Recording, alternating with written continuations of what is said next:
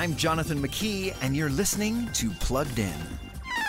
Social media can be fun, but it also can create an enormous amount of pressure on young people today, which is why many have considered taking a break. That's what our very own Emily Clark wanted to do. Tired of all of Instagram's distractions, she decided it was time to delete it, but that was a very difficult task almost comical. In Emily's article, aptly titled, Deleting My Instagram was nearly impossible, but I did it anyway, she describes the frustrating and truly laughable process of trying to trash her account, with Instagram literally begging her to stay, but she persevered, and now it's gone.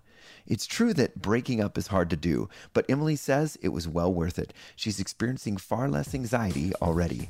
For this article and more about those screens in your kids' pockets, visit us at pluggedin.com slash radio. I'm Jonathan McKee, author of Parenting Generation Screen, with Focus on the Family's Plugged In.